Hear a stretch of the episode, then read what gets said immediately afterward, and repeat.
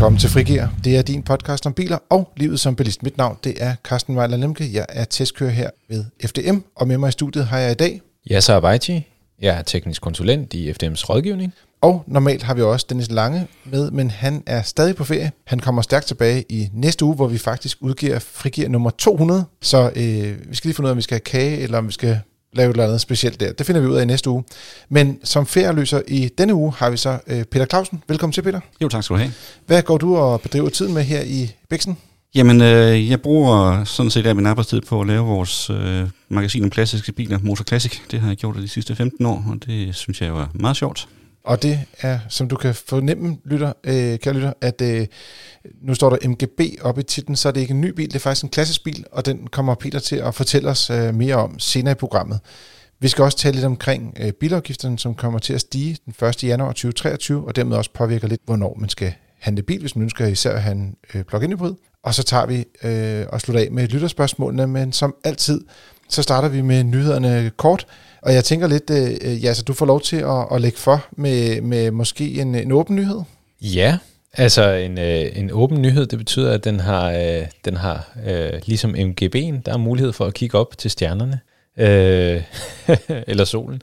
Øh, det er Polestar, som, øh, som lidt teaser lidt for, at nu kan man faktisk forudbestille deres øh, Polestar 6, som de kalder den. Altså, der har jo været det her Polestar O2-navn i deres konceptbil, mm. og øh, nu har de sådan lidt lukket op for, at man kan betale øh, nogle penge for at få lov til at, at, at være en af de første til at få øh, omkring de her 500 biler, så vidt jeg har forstået. Har, har du lagt øh, penge? For jeg ved, du er lidt... Øh... Jeg er lidt hugt på dem, ja. Ja, det er du. Men, øh, men da jeg så, hvad, hvad sådan en bil den kommer til at koste, øh, 200.000 dollars, uden afgifter og, og så videre, så tænker jeg, at det er lidt ud af mit øh, Automile League. Tænker jeg, det, det, der kan jeg altså ikke lige være med. Hvis det bare havde været introbeløbet, som er var det 35.000 dollars eller 25 noget? 25.000 dollars, ja, ja. Så, så kunne du godt have været med. Så kunne, jeg, så kunne jeg godt have været med. Det kunne jeg nok godt op mig og, og finde nogle penge et eller andet sted. Men, men lige, øh, lige det der, det, det, det kan jeg desværre ikke være med på. Men, øh, men jeg har, jeg har glædet mig rigtig meget til at, at, at, at se, om det her det egentlig blev til noget, eller bare mm. blev ved, ved konceptbilen. Øhm, men, men altså, jeg synes, det er fedt, at man kan formå at lave en bil, der både kan performe og ser godt ud samtidig. Øh, og det må man sige, det, det kan Polestar. Lad os nu se, om de kan lave den her bil, og se, om den, den kommer ud og...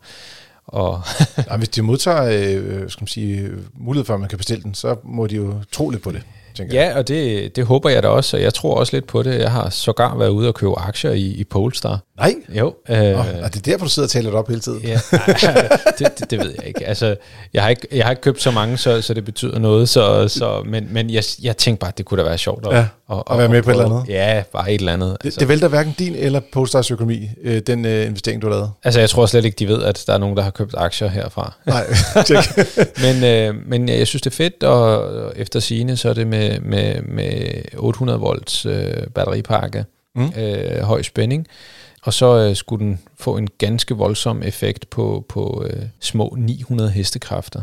Det, er jo, det, er jo, det skal til, øh, når man kører til og fra arbejde, ikke? Det er helt sort. Øh, der, men altså, man må bare sige, de der med 1000 hestekræfter, som var øh, utopi for mange, øh, mange år siden, det begynder at være flere og flere, der ligesom offentliggør hestekræfter, ydelser i hvert fald, der nærmer sig det. Øh, Peter, er der nogle øh, biler, der har haft 1000 hestekræfter historisk set? Nu, nu bliver det bare lidt, du bliver bare smidt under bussen her. altså, der har været nogle Bugatti'er med op til 1600-1800 hestekræfter. Åh, oh, det er rigtigt, selvfølgelig. Her ja. de seneste par årtier. Yes, det er godt. biler med tophastigheder top på op mod og over 400 km i timen og den slags. Jeg ved ikke, hvad Polestar siger om, om deres, om det opgiver en topfart på den. Øh, 3,2 sekunder, 0 til 100 og 250 km i timen, og det kan du nok øh, ikke gøre særlig længe, øh, tænker jeg. Nej, for øh, så er der ikke mere strøm på den. Nej, lige præcis. Men altså... Jeg 200.000 dollars, det kan man godt nok købe mange spændende klassiske biler for, vil jeg sige. Ja, det er, jo, det er jo uden afgifter, uden noget som helst, det her. Øh, så jeg, jeg tror, det er nok... Øh, Den skal nok blive dyr. Jeg tror, det er bedre givet ud, hvis man har øh, kun, altså, din kundskab, øh, Peter, og ved, hvilke biler man skal købe, så kan man nok investere de penge lidt bedre. Men fedt, at øh, Polestar kan lave noget, der, der ser brandgodt ud, og så kan det godt være, at vi om 50 år sidder her igen med Peter Clausen, der siger, at, Man skulle have købt en det. dengang. Ja. jeg vil også sige 50 år i det nuværende alder, det bliver, det bliver på kanten. Nå, hvad er det? øh, Ikke for dig, altså du er så ung jo. Det er Okay. f- 25 år, ikke? Sådan er det. Nå, hvad er det? Torben, som har lavet artiklen om den på vores hjemmeside fdm.dk, øh, han har også øh, lige lavet en lille oprids af, hvad findes der af Polestar-modeller. Det synes jeg var lidt sjovt, fordi de lancerede jo Polestar 1, som var faktisk en plug-in hybrid, øh, der blev begrænset i et, øh, skal man sige, bygget et begrænset antal. Og så Polestar 2, som vi jo har talt en del om her i podcasten også, det er jo deres nuværende elbil, der øh, får en søstermodel, så at sige, eller en, i hvert fald en søster, øh, i form af Polestar 3, der bliver en stor SUV, som snart bliver præsenteret, mm. og som kommer på markedet til næste år. Mm. Der er også en mulighed for en Polestar 4, som bliver en crossover coupé, der kommer næste år. Og så bliver der formentlig vist, men først introduceret et år senere, en 4-dørs GT-model, øh, som hedder Polestar 5. Og den har lidt samme teknik, som man også finder i Roadsteren, der kommer i 2026. Jeg tænker lige, jeg hijacker øh, nyhedsflowet for en kort stund. Mm. Øh, er det okay, altså? Det er fint. Øh, og vi holder os lidt i elbilsuniverset. Jeg kan sige, lige på nær MGB'en, så er der relativt meget strøm på øh, denne uges øh, udsendelse. Og øh, den har trods alt stadig et batteri, men øh, ikke helt så højvoldsagtigt. Den har faktisk to batterier. Det er en 12 volts bil, men den har to 6 volts batterier, sådan en MGB. Nå, det er rigtigt. der kan man bare se, øh, du, øh, øh, den viden, du har, den bliver ved med at forbløffe mig, Peter. Jeg, jeg lægger mig ned. Men i denne uge, skulle jeg sige, der har vi også haft eller en, en nyhed omkring bilsalget i øh, juli måned, øh, og det har været exceptionelt sløjt. Altså, der blev solgt meget få biler, men en ting, som gør, som gør det lidt interessant, det er, at øh, elbilerne øh, rent faktisk er blevet øh, indregistreret i den periode. Der er kommet rigtig mange elbiler på, på vejene. Faktisk den største andel af, af det samlede indregistreringstal, det er 20 procent. Og også, dermed har de også overgået faktisk antallet af plug-in hybrider, der er blevet indregistreret i den måned. Det var 19 procent. Så øh, man kan sige, lige pludselig så begynder at dukke nogle biler op, som Volkswagen ID5. Øh, der har nok også været en del forhandlerbiler, tænker jeg. Øh, noget Skoda Enyaq, øh, og så Ford Mustang Mach E. Så øh, man kan se, ligesom de her elbiler begynder at, at vinde indpas. Og det er jo på trods af, at vi ved, at der er op til 18 måneders leveringstider på en Kia EV6 eller en Audi Q4 e-tron, som jo er to af de mest øh, omtalte øh, elbiler i hvert fald. Og også Hyundai Ioniq 5, hvor der, er, der jo har været nogen, der har fået aflyst deres bestillinger her øh, lige før sommerferien, og det skal vi nok vende tilbage til, når der er endelige nyheder på den front. Men, men der er i hvert fald også leveringstid på den, hvis du køber en i dag. Øh, og det har folk jo også oplevet. De har gået og ventet måske et år på deres bil indtil videre. Så øh, det er lidt interessant. Den mest øh, registrerede bil, det var en Toyota Aygo X, så det er en, en mikrobil, ligesom i gamle dage. Øh, Ja. Det er også lidt øh, specielt. Det plejer altid at være minibilerne, der dominerer den her klasse. Men der skal man helt ned på en 9. plads for at finde en Peugeot 208. Er der nogle ting, du tænker der, Jasser, i forhold til biltastandene? Nej, altså jeg, jeg glæder mig til, at der kommer hul på den der byld der, for, fordi jeg tror, vi bliver overvældet over, hvor mange der egentlig er klar til at springe ud og vælge elbilen. Øhm, så de, de, de tal, altså det er det, jeg møder øh, ude hos, hos folk, når jeg taler med folk, det er, at alle, øh, de- de fleste, øh, som, som har 300-400.000 kroner, de er klar til at vælge elbilen. De kan bare ikke tage noget ned fra hylderne. Og jeg tror bare, jeg tror, det er en Danmark-ting, fordi da jeg var i Berlin, der så jeg næsten ingen elbiler. Nej, det samme længere sydpå. Jeg var i Portugal, og der var stort set heller ikke nogen elbiler. Der var et par stykker, Mm. øh, men jeg har også talt med nogle kolleger, der var i Italien. De så heller ikke nogen elbiler. Mm. Peter, har du været på sommerferie i år, øh, og har du set elbiler? Øh, jeg har været i, øh, i Frankrig, og der så jeg heller ikke ret mange elbiler. Nej. Og Men så, øh, tager man til Norge, så er det jo en lidt anden sag. Ja. der kan vi roligt sige, de er kommet, øh, de er kommet længere ud i fremtiden øh, end os andre. Ja. Øh, øh, takket være deres mange øh, oliemillioner, må man gå ud fra, eller milliarder, øh, for lige at sætte den rigtige benævnelse på. Og så er, har jeg endnu en elbilsnyhed, og det er, at, øh, at kinesiske BYD, eller BYD, kommer til Danmark som personbiler. De annoncerede allerede i 2007, at de i 2009 ville introducere bilerne, ja. så blev det udskudt til 2011, Ja. men nu er det 2022. Mm, bedre sent end aldrig. Jeg tror faktisk, det var bedre sent end at gøre det på det tidspunkt, fordi at de biler, de har i dag, ser faktisk virkelig fede ud. Mm-hmm. Og øh, det skal siges, øh, det er et mærke, der kommer fra Kina, Ja, og, ligesom øh, Polestar. ja, Så det, alle de nyheder, det er kinesiske elbiler. Ja, åbenbart. øhm, det er jo øh, Nick Christiansen-gruppen, øh, som øh, importerer Hyundai, som også kommer til at stå for, hvad kan man sige, service reparationer, import øh, af de her biler. Øhm, så det er ikke en, øh, hvad kan man sige, en, en hvem som helst, som, øh, som kommer til at stå for importen. Og det er måske meget godt også for, for BUD, at, at der er en, en, en, en, en øh, veletableret virksomhed, der kan, der kan bringe deres produkter øh, godt videre, kan man sige. Og det giver jo også bilkøberne øh, en lille smule øh, tryghed øh, i forhold til at købe noget, som er forholdsvis ukendt.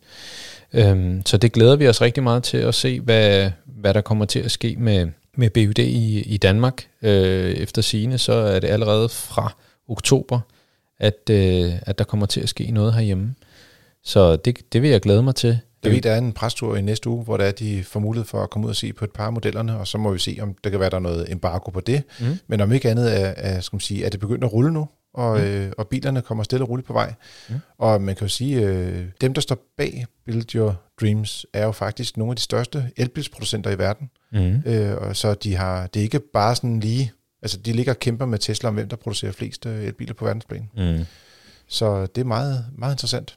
Ja, og, øh, og de har faktisk også øh, sådan på batterifronten, der har de nogle, nogle øh, batterier, som, øh, som hedder de her Blade-batterier, som er en særlig konstruktion, som egentlig efter sine skulle være en meget sikker konstruktion. Det vil sige, at du kan faktisk banke øh, et søm igennem en battericelle, uden at det hele det brænder sammen, og det hele det står i flammer og død og helvede. Øh, og det er jo øh, grundet den konstruktion af den type, øh, den, den form for celle, man har fabrikeret, øh, at den kan ligesom aflede varme på en, på en anden måde. Øh, det bliver super spændende at se, øh, hvornår og, øh, og i hvilke biler at de her Blade-batterier kommer til at, at, at indgå i. Vildt. Mm. Farvelige verden. Og nu til noget andet.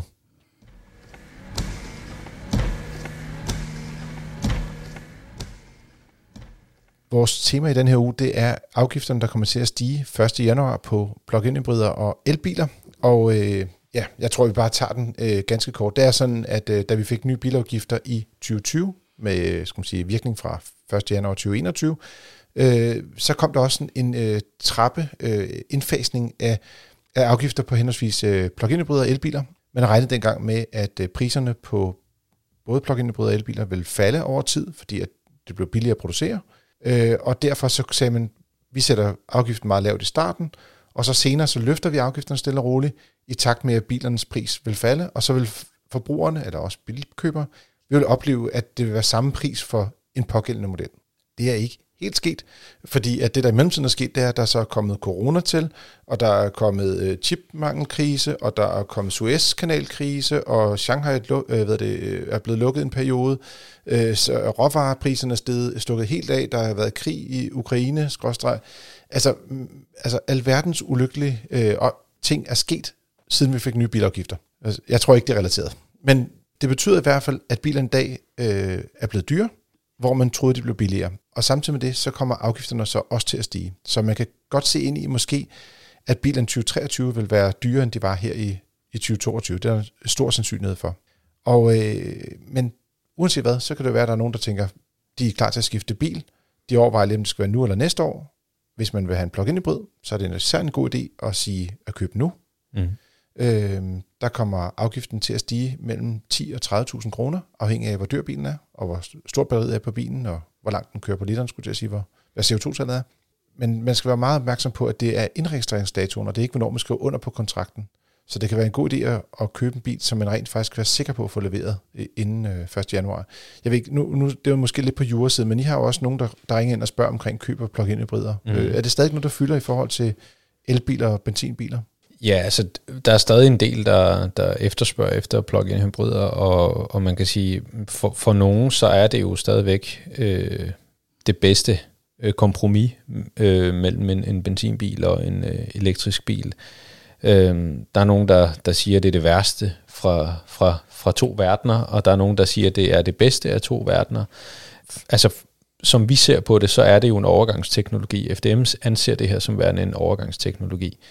Og øhm, har man brug for en høj øh, lasteevne eksempelvis, altså en trækvægt, mm. øh, hvis man kører med campingvogn eller, eller heste, eller hvad ved jeg, øh, så, øh, så kan det her være et, et, et fornuftigt alternativ.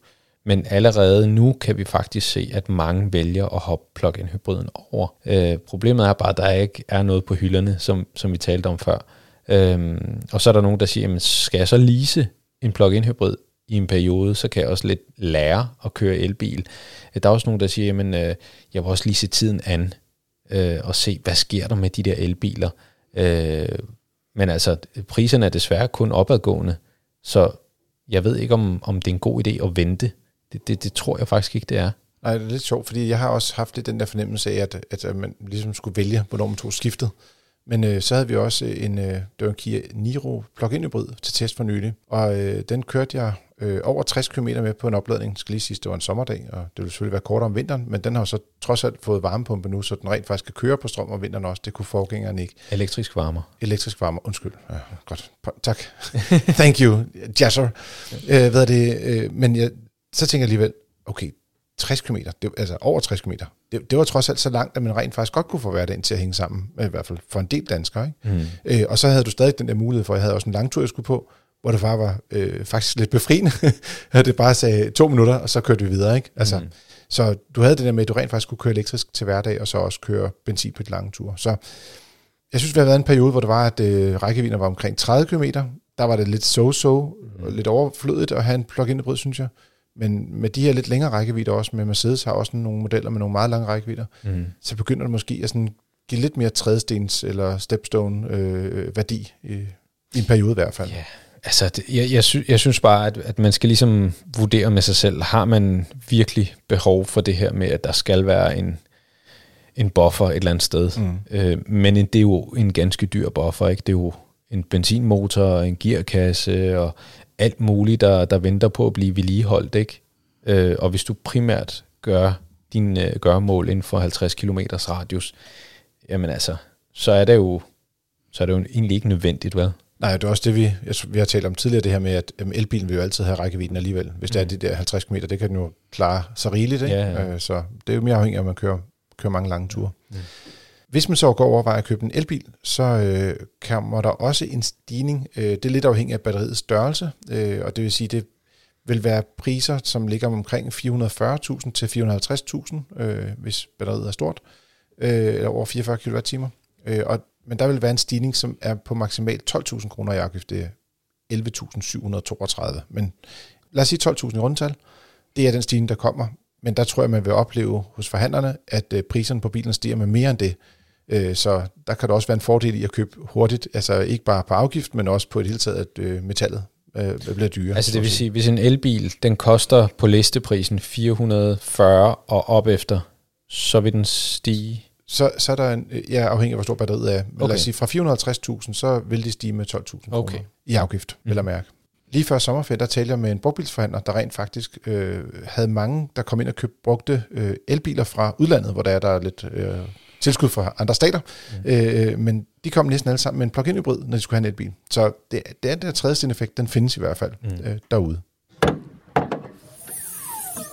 Nå Peter, nu kommer vi over til det klassiske hjørne. Øh, biltesten den her uge, det er en 60 år, eller op til 60 år gammel model, der hedder MGB, og øh, priserne på den her model for dig derude, der går overveje det, ligger i omegnen af 90-140.000 kroner. Ja, det er meget godt. Det vil sige, jeg vil sige omkring 100-120.000 kroner, så får du en rigtig fin MGB i dag. En bil, som der, du er der er lige til at sætte sig ind i at køre i, uden de store faldblader. Og nu vi taler lidt om økonomi. Øh, hvis vi sådan lige tager lidt helikopter på det at blive klassisk bilejer, som jeg tror vi... Nej, jeg har faktisk ikke prøvet det. Du har prøvet det, jeg så? Jeg har prøvet ja, det. Ja. Øh, jeg har ikke haft en rigtig klassisk bil endnu. De, de, de klassiske nu, dem jeg har haft, men det var det ikke, der havde dem. Øh, men hvordan er det at blive klassisk bilejer? Er det, er det noget, som er, er bekosteligt eller dyrt i, i hverdagen, skulle jeg til at sige? Det behøver det ikke at være. Altså selvfølgelig kan det blive meget dyrt, hvis du falder for en klassisk Ferrari, som koster en formue i vedligeholdelse. Men når vi snakker om bil som MGB, så er den faktisk øh, enormt billig at holde kørende som en klassisk bil. Når en bil er over 35 år gammel, så øh, betaler du kun en fjerdedel af bilens normale taktiske vægtafgift, og det, for sådan en, der er det nogle få hundrede kroner om året. Øh, sammen med forsikring, du kan få en veteranforsikret for under 1000 kroner om året med kasko og, og vejhjælp og det hele. Og det vil sige, at når vi siger de der faste omkostninger, der er ved at have bilen holdende klar til kørsel, øh, så er vi lige på godt en, en en 1000 kroner seddel per år, eller 100 kroner om måneden, Ja, kan man sige. det er meget realistisk for en, for en bil som en MGB, ja. Det er jo ikke mange penge. Hvad, hvad med andre ting, som for eksempel øh, reservedele og øh, serviceomkostninger? Altså, der, der kan jo selvfølgelig gå nogle ting i, i stykker. Øh, Der vil jeg sige, at lige præcis MGB'en er en ekstremt øh, taknemmelig bil at have med at gøre på det punkt, fordi den er meget enkel i mekanikken, og du kan få alt i reservedel til den, og de koster ikke ret meget. Altså hvis du nogle gange er chokeret over, hvad det koster at sende din hverdagsbil til service, så bliver du endnu mere chokeret, når du ser, hvor lidt delen til en MGB koster. ja, fordi det, øh, det skal siges, at MGB'en er bygget i sådan lige godt en halv million eksemplarer, øh, og nogle af tingene har selvfølgelig ændret sig over tid, men mange af delene er også, skal man sige, øh, kan bruges på, på flere generationer. Så øh, Ja, altså, og den deler øh, rigtig mange dele med andre biler fra den daværende British Leyland koncern, så det er stumper, der findes i meget stort tal, og der, i og med, at der er så mange øh, MGB'er tilbage, der, som du selv siger, der er bygget en halv million, den var i sin tid verdens mest solgte sportsvogn, øh, det gør, at der er et marked for at producere dele til dem i dag, og det er der også mange firmaer, der gør, både i Europa og i Kina for eksempel. Hvis man skulle komme med bare sådan et, et hurtigt fif eller et par gode tips til øh, dem, der går og overvejer at købe deres første klassiker, åbenbart til mig, hvad, er det, så, øh, hvad, hvad skal man så øh, være, hvad skal man gå efter, hvad skal man måske endda øh, undlade at gøre? Altså, noget af det vigtigste er, at du først lige skyder dig ind på, hvad det egentlig er for en bil, du har lyst til at, at købe, og hvad du egentlig skal bruge den til. Øh, vil du bare køre en tur ned til ishuset på Lysbådenhavn om søndagen, eller vil du også køre på sommerferie i den? Øh, hvor, og hvor mange skal du have med i bilen? Skal det, er det kun dig selv, og måske din kone, der skal køre bilen, eller din mand? Eller øh, skal du også have børnene med, og, og bedsteforældre osv.? Det skal der selvfølgelig være plads til. Og så øh, et af de allerbedste råd, det er, når du først har valgt modellen, så skal du finde og købe det bedste eksemplar af modellen, du overhovedet kan finde, fordi det kan godt være, at du kan finde et, et billigere eksemplar, men så skal der måske laves et eller andet ved den, øh, og det kan hurtigt blive dyrere, end, at, øh, end hvis du har købt et, et bedre eksemplar fra starten af. Jeg vil påstå, at hvis ikke du, du kan skrue selv, så skal du finde det bedste eksemplar overhovedet, så køb det. Ja. Og, og så skal du også øh, sætte dig ned i, hvad for en forhistorie bi- bilen har.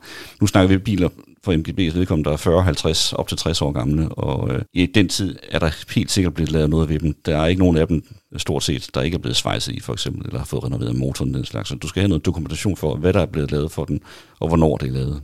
Og øh, hvad med, er der nogle steder, hvor man ligesom kan lære noget omkring bilerne? Altså, internet internettet er selvfølgelig øh, altid fyldt med øh, viden, men er der andre steder, man ligesom kan søge viden omkring de her biler, når man måske har spurgt sig ind på en, en konkret model? Altså internettet er fuldt af både skidt og kanel, men jeg vil sige, til den gode side, der, vi har jo på FDM.dk en, en udmærket vejledning i, hvordan du går ud og køber din første eller anden bil. Og så anbefaler jeg også altid folk at melde sig ind i, øh, i en mærkeklub. Nu snakker vi MG for eksempel. Der er to store MG-klubber i Danmark, en øst for Storebælt og en vest for Storebælt. Meld dig ind der, øh, snak med nogle folk, øh, få nogle tips, og de har folk, som kan hjælpe dig og, og give råd, og faktisk er der for at give medlemmerne råd øh, i forbindelse med at, at, og, og, og købe en, en, et eksemplar af den pågældende bil. Og så kan det jo også være, jeg tænker også lidt i en indledende fase, kunne man måske også overveje at tage ud på nogle, nogle lidt større træf. Snak med nogle bilejere, der har bilen i forvejen også. Øh, Det skal jeg altså, bestemt aldrig høre deres erfaringer. Altså nu, øh, især en gængsbil som MGB, der vil altid ved et større træf holde måske 10 af dem, og så kan du gå ind og snakke med ejerne, og du kan få lov til at sidde i bilen, mærke om den hoved noget for dig. Mm. Måske får du underkøbet også lov til at køre en lille tur i den. Ja. Det, øh, det skader aldrig, fordi så ved du, om, om det er en bil, du kan leve med eller ej. Sådan. MGB kom som sagt for, på markedet for, for 60 år siden øh, i år, og øh, den afløste øh, meget logisk MGA, og øh, øh, øh, ikke umiddelbart, øh, jo, lidt senere kom der også en MGC, men det, det er lidt en anden historie, den tager vi ikke i dag.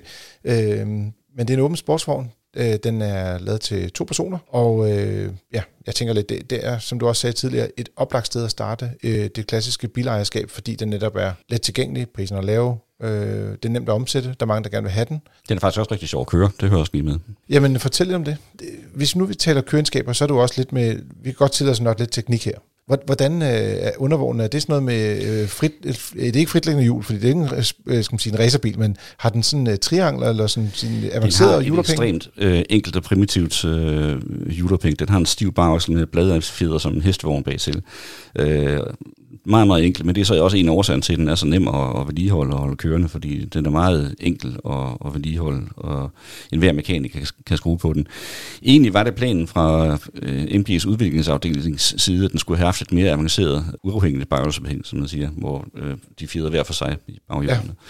Øh, men det mente økonomerne ikke, at der var råd til. De mente faktisk, at, øh, at øh, det hed så officielt, da bilen blev præsenteret, at øh, den stive aksel med bladfjederne, det var det bedste kompromis mellem køreegenskaber og, og, og omkostninger. Jeg er ret sikker på, at det er ikke en formulering, som de lavede i udviklingsafdelingen. De havde helt andre planer. De sagde det samme, men de lagde bare mindre tryk på ordet omkostninger. Lige præcis. Ja. Hvad med motorerne i sådan en bil? Hvad, hvad, hvad får man med? Motoren er en 1,8 liters 4 også helt lige ud af landevejen konstruktion. Øh, den er på 1,8 liter, den har cirka 90 hestekræfter, og det er fuldt tilstrækkeligt i en bil med den vægt. Den vejer jo kun cirka 800 kilo, mm. så der er overhovedet ikke nogen problemer i at følge med trafikken i sådan en, og du, den er også rimelig sjov at køre. Der findes to versioner af motoren. Den havde de første årgange frem til 1966 cirka, de havde øh, kun tre hovedlejre, som krontapakselen hvilede i. Det gør, at de er lidt mindre øh, driftsikre. Øh, den er mere spækkel i konstruktionen simpelthen. Så, så, men de senere årgange, de er stort set uopslidelige, bare bilen bliver passet med sin service og får skiftet olie i, ret, i, i rette tid. Jeg kan sige, at øh, til dem, der, øh, det kan man ikke rigtig se på en podcast, men øh, ja, så du nikkede, mm. du, da han sagde tre hovedlejre. Mm. Hvad, hvad, hvad, hvad skal man sige, kan du komme med lidt teknisk øh, fif på det? Ja, altså man kan og sige... hvorfor er det interessant med tallet 3? Ja, det, Altså man kan sige, at øh, du har en, på, på en krumtapsaksel, den skal jo være centreret i motoren, og den, skal, den, den drejer jo rundt øh, konstant. Øh, og den er jo så understøttet af, af de lejer, som er øh, i bunden og i toppen af motoren. Øh, og de, de kaldes hovedlejer. Så er der øh, plejelejerne, de sidder der, hvor stemplerne sidder. Og det betyder, at man har anvendt flere lejer til at, ligesom at understøtte krumtappen. Det vil sige, at du, du fordeler vibrationer og, og, og, og slid og alt på flere lejre, og det er jo, det er jo kun godt, øh, kan man sige, og det, det kan jeg forestille mig, der, der har man tænkt nok grundet økonomi i første omgang, at det nok er smartere med tre, øh, tre lejre, og så efterfølgende... Øh, performance kontra øh, omkostninger, ja, det er igen omkostninger. Men, men det, altså, det, det, er jo ikke... Det, det, er jo, det er jo en udvikling, der, der, der er sket, og øh, altså, jeg synes jo, det er øh, fantastisk, at der er nogen, der ved så meget om de her biler. Altså, det er jo sådan noget, du har på ryggraden, Peter. Det, det er sindssygt, at du ved så meget om de her biler. Og det er jo sådan nogle ting, som man kun finder ud af, blandt andet ved at melde sig ind i de her klubber, og, og, og, og ligesom sige, jamen, hvorfor en model skal jeg vælge, hvorfor mm. en er ikke så god at vælge, og, og alt sådan nogle her ting. Og det, øhm, jeg har selv læst den her artikel i, i Motor Classic, og, og hvis man kan lide teknik og og hvis man så kan lide den her MG specifikt, altså man kan lære noget, selvom man ikke kan lide lige specifikt den her bil, så kan man altså lære rigtig meget af, hvad, altså, hvordan gør man et, et, et ordentligt køb, og hvad skal man være opmærksom på, og så videre. Så, øhm, Jamen, som øh, Jasser øh, lige teaser, så øh, er det hovedhistorien faktisk i det, det nye nummer af Motor Classics, der er på vej på gaden her nu. Øh, og øh, altså, grunden til, at vi har valgt den, det er jo selvfølgelig 60 års øh, skal man sige, fødselsdagen. Men øh, Peter, du og jeg har jo faktisk købt en MGB sammen. Ja, det lyder lidt forkert, for det er faktisk ikke os selv, der har den. Øh, jeg har jo selv sagt, at jeg ikke har en klassisk bil. Så det, det er til FDM har en Ja, fuldstændig korrekt. Model. FDM har en lille samling af øh, klassiske biler fra øh, den periode, som organisationen har eksisteret i. Og en af dem er en MGB fra 1970, som vi købte for en lille halsens år siden. Og jeg kan huske, da vi kørte i den første gang, tænkte jeg, at vi skulle ud og kigge på en, en, det, jeg kalder en gammel bil, og når jeg, når jeg ikke er i godt humør, øh, øh så er det klassiske biler, så er det gamle biler. Øh, og øh, vi kom ud i den, og jeg tænkte, nå, MGB, nå ja, okay. Og så kørte vi den, og det, der slog mig som det mest, altså den vildeste oplevelse, det var gearskiftet. Jeg synes, gearskiftet det går helt vildt godt i den bil. Jeg forstår slet ikke, at de kan lave så go- øh, godt et gearskifte, i en, altså, når man har sådan en så gammel bil. Ikke? Det gør det også. Den har et fremragende gearskift, den MGB, og, og det er en af årsagerne til, at den er så sjov at køre. Men jeg vil også øh, sådan en ting som styretøjet. Øh, MGB øh, har det er helt i tråd med MGB, eller med MG-fabrikkens mangeårige traditioner, har den et meget fint tandstangstyretøj, som er både hurtigt udvekslet og meget præcist, og gør bilen enormt let at kontrollere på, på snoede veje. Og det bidrager i høj grad til underholdningen, også selvom den, dens Europeng måske ikke er særlig spændende konstrueret. Ja, skal man sige. Så det kan godt være, at den teknisk set ikke er så avanceret, men, men når de så kommer ud på landevejen, øh, Øh, så kan man få en, en rigtig fin køreoplevelse. Der er jo også en relativt god komfort. Altså nu skal vi sige, det er jo en, ja, op til 60 år gammel bil, øh, så det er jo begrænset. Det er jo ikke, øh, skal man sige, den er jo ikke lukket helt tæt til. Det er jo en åben bil også, og kalesierne kan være mere eller mindre, øh, skal man sige, velkonstrueret, skulle jeg sige, eller i, i mere eller god eller dårlig stand, kan man sige, ikke? Jo, øh, det er jo en ting, du altid skal se på, når du køber en åben bil, det er Calesiens stand. Lige præcis for MGB's vedkommende, der findes også en coupé-model, MGB GT hedder den. Mm. Øh, så der har du ikke det problem. Den er jo noget billigere end den åbne model, hvis du er i markedet for en lukket bil. hensyn til komforten, øh, nu nævnte du selv dens forgænger MGA, den er jo på mange måder en ekstremt primitiv bil. Øh, den er meget hård, den er trang, og der er jo praktisk taget ikke nogen kalesse på den. Det er stort set bare sådan en lille øh, klud, du hiver op over, øh, mm. over sæderne. MGB'en, den har øh, noget rummeligere kabine, den er til at komme ind og ud af. Den har rigtige døre, øh, ruder, du kan rulle op og ned i dørene, øh, og den har også en relativt fornuftig kalesse sammenlignet med mange andre klassiske engelske sportsvogne. Så den, du kan sagtens holde ud og køre i den, og du, du er ikke øh, fuldstændig dorst, hvis du bliver overfaldet af en regnby, når du er ude og køre i den. Nej, jeg har prøvet det, og det var, øh, skal man sige, det var, der, der blev vi ikke sådan, øh, skal man sige, overvældet med vand på, altså vi havde også kalesen op selvfølgelig, ikke? Men, øh, der trænger altid noget ind, men du bliver ikke, smule du, du ved dørene måske, ikke? Ja, lige præcis. Så øh, lad os sige, der kom jo aldrig, altså de har jo planlagt en afløser af flere omgange, øh, en direkte MGB-afløser. Kan du ligesom løfte sløret for nogle af dem, Peter? Altså, man kan få dem alle sammen, hvis man køber Classic, Motor Classic og læser øh, historien der. Ja, der har vi, ja, der, vi har også en historie omkring de biler, der skulle være kommet i stedet for den. Altså, under normale om, øh, omstændigheder, så ville den have, skulle have haft en afløser omkring 1970. Man plejer at sige, at 1970-årgangen af MGB, det var den, den første, der ikke skulle have været der. Men de endte med at lave den helt frem til 1980. Øh, sjovt nok. Bare lige 11 års ekstra allerede, allerede sidst i 60'erne var de næsten øh, klar med en afløser, som det italienske øh, designfirma Pininfarina havde tegnet. Også en, en, en bagstrækker med ret enkel mekanik. Øh, men på det tidspunkt, der var MG øh, røget ind i den store British Leyland-koncern, øh, og det var en af deres nærmeste konkurrenter, Triumph også. Og der var en magtkamp i toppen af den her, på mange måder lidt dysfunktionelle koncern, som op i 70'erne kollapsede fuldstændig. Der var folk, der støttede Triumph, der var folk, der støttede MG, og det var i høj grad Triumph-folkene, som og man så må sige, vandt den magtkamp. Så der kom nye Triumph-modeller, men der kom ikke nye MG-modeller. Den gamle bare, øh, den kørte bare videre og blev sådan nødtørft moderniseret undervejs i takt med, at lovgivningen krævede det. Og så øh, er der sådan, jeg ved ikke, om man skal kalde det en, en hemmelig, men der var faktisk også et, øh, en MGB, der blev udviklet og designet af Williams, øh, William Towns, som kom omkring 1980. Og det er lige der omkring, hvor det er, de stopper ja. med at producere den, men den ender aldrig med at, at blive Nej. produceret. Der kommer, men den ligner ret meget en MGB, faktisk. Det er rigtigt. Altså allerede inden den, så i 70'erne, så puslede de faktisk med et forslag til en meget moderne bil med centermotor, og, eller den MGF, som først kom i, i det her år, eller, eller kom i 90'erne. Ja. Men øh, hvad hedder det omkring 1980-79, øh, der kom de første planer om at lukke MGB og skrotfabrikken. Og der var nogle investorer med den daværende chef for Aston Martin i spidsen, som øh, tænkte, det, det kan vi ikke have. Vi forsøger at overtage mærket og fabrikken. Og de fik også øh, en designer ved navn William Towns, som har tegnet flere Aston Martin-modeller, til at modernisere den gamle MGB, som så kunne blive produceret videre. Der blev bygget en enkelt prototype af den, sådan, som jo stadigvæk eksisterer. Mm. Men øh, projektet bliver sådan noget, fordi Aston Martin også var ved at gå for lidt på det tidspunkt. Øh, og, og det er øh, hverken, det var ikke, det er ikke første gang, Aston Martin var ved at gå for lidt. det er sket en del gange, ja. Det er det. Jamen, øh, tak for øh, historie, teamen her. Så, og, tak, øh, hvad det, som sagt, hvis du er interesseret i øh, MGB, øh, og eller også faktisk Renault 5, der også har jubilæum i år, øh, så kan du læse om det i den seneste udgave af Motor Classic. Nu er det tid til lytterspørgsmål, hvis du har nogen, så kan du sende dem til podcast øh, Men i den her uge, så vil vi starte lidt med en, øh, en kommentar. Vi havde øh, en snak sidste uge øh, med Torben Kusk, vores politiske skal man sige, chef, øh, omkring det her med reglerne for cykler på vejene, og øh, cykler og biler, og skal der være en afstand på halvanden meter eller ikke. Jeg var også ude at cykle i går. Jeg cykler jo i august. Det er mit. Øh, det, det er det motion, jeg laver. Øh, og øh, der mødte jeg på en strækning på 12 km mindre landevej. Og jeg tænkte bare, yes, der, jeg var slet ikke blevet overhalet af nogen. Der har ikke været en eneste bil. Og så kom der lige en bil til allersidst. Men det var kun én bil. Så altså, der, der er nogle steder, hvor der, er, der ikke er så befærdet derude. Men Ole har også skrevet ind. Han siger, tak for podcast. Det er god lytning. Godt, I tager emnet op omkring øh, cykler og afstand, og har en skeptisk vinkel til dette lovforslag. I den politiske verden skældner man uden tvivl til en stærk organisation som FDM. Som politiansat og motionscyklist mener jeg at kunne tale med. Det er min holdning, at vores færdselslov er god og dækkende. Den tager højde for, at trafikanter skal vise hensyn til hinanden og køre efter forholdene. Efter mobiltelefonen har fundet plads hos os alle, er antallet af anmeldelser til politiet om hændelser i trafikken steget markant. Og det er uden, altså, der er helt sikkert en grund til, at man ligesom anmelder øh, brug af mobiltelefon i bilen. Men desværre så viser det sig ofte, at anmeldelsen ikke kan løftes til en sigtelse, sigtelse grundet tvivl om hændelsens karakter – og det er et godt eksempel, I omtaler.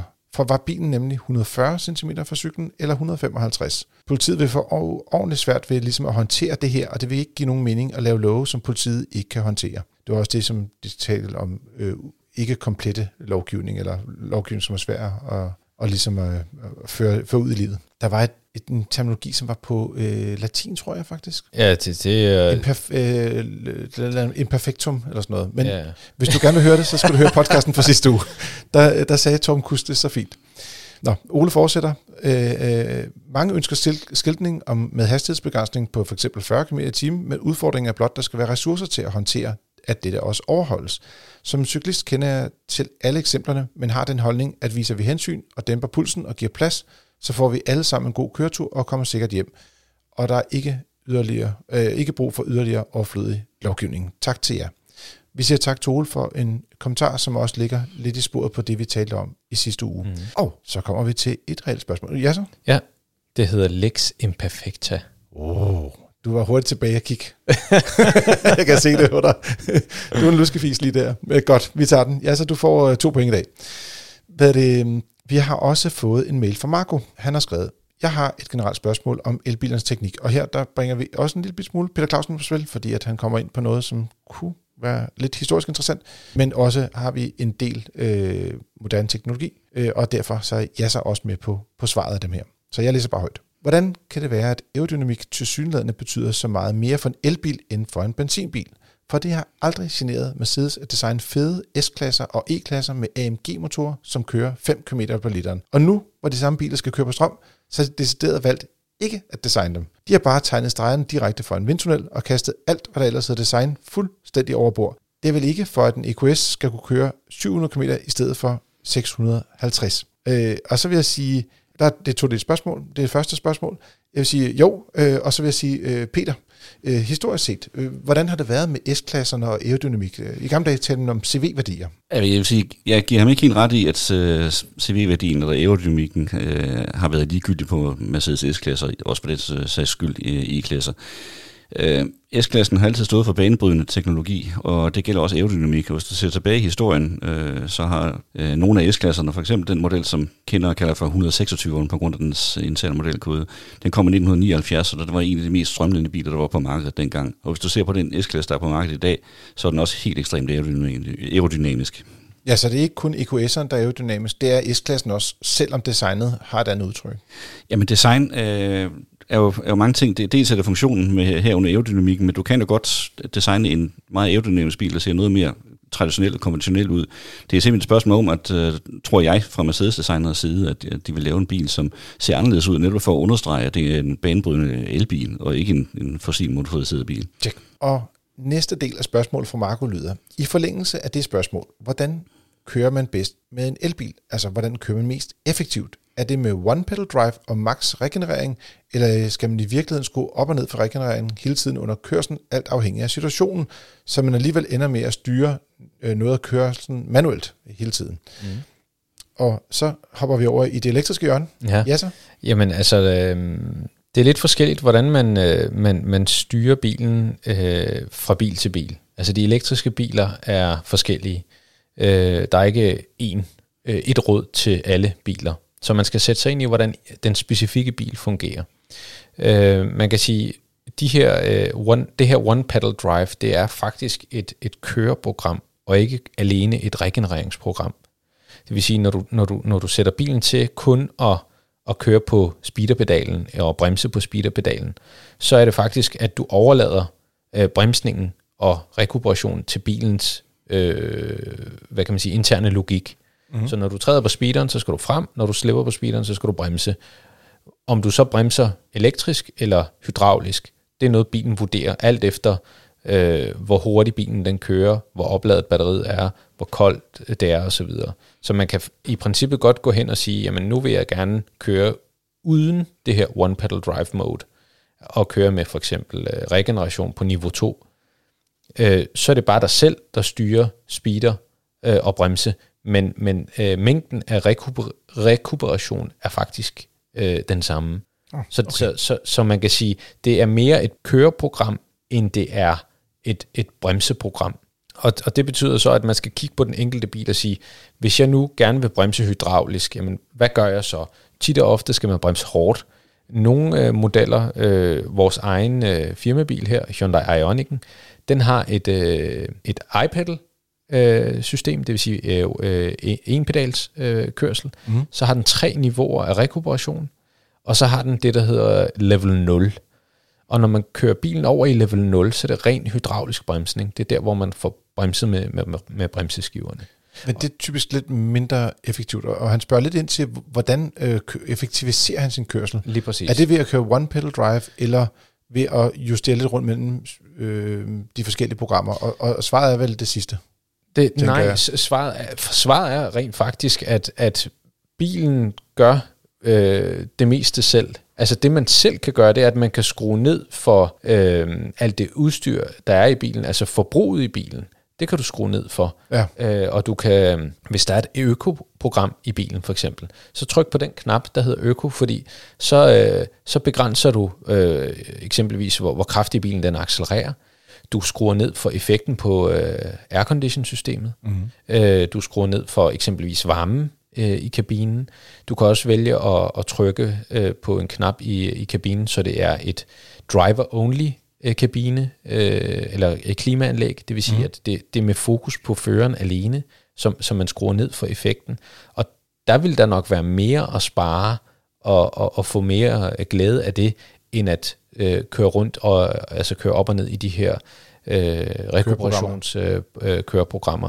Øh. Øh, men man skal sætte sig ind i det for den enkelte bil, før man ligesom finder ud af det. Og så kan man så sige, ud over de her ting, jamen, hvis man lader op til 80% i dagligdagen, så vil man også kunne rekuperere mere, end hvis du kun lader op, eller, eller hvis du så lader op til 100%, mm. så vil du ikke kunne rekuperere lige så meget i starten, øh, før end at du, du, øh, du kører noget af batteriet af. Vi har jo mange forskellige elbiler til test, og øh, hvad er det, jeg vil sige, det, det er jo netop meget, som du siger, det er meget individuelt, hvad du kan vælge.